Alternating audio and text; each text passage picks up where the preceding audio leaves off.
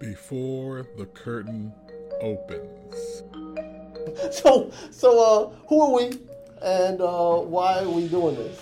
I am uh, Gary Anderson, producing artistic director for Plowshares Theater in Detroit, Michigan, and you are. I am Scott My Norman. lethal- What's the importance of this? Why do we need to discuss this and have I this? think uh, because podcast? when we think about theater, in many cases, a lot of the attention goes to white authored works. And in many cases, even when we're talking about black theater, a lot of the attention goes to works by men, by cis men, um, by playwrights that are produced at white regional theaters as opposed to black theaters.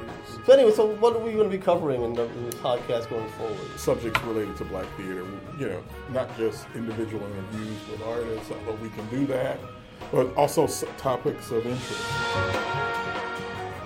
Welcome to Black Theater Matters. This is a podcast that seeks to begin a conversation around the issues of importance to black theater and about black theater. Simply put, Black Theater Matters.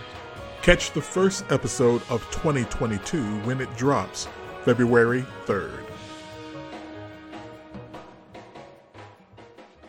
Black Theater Matters is a program of Plowshares Theater Company in Detroit.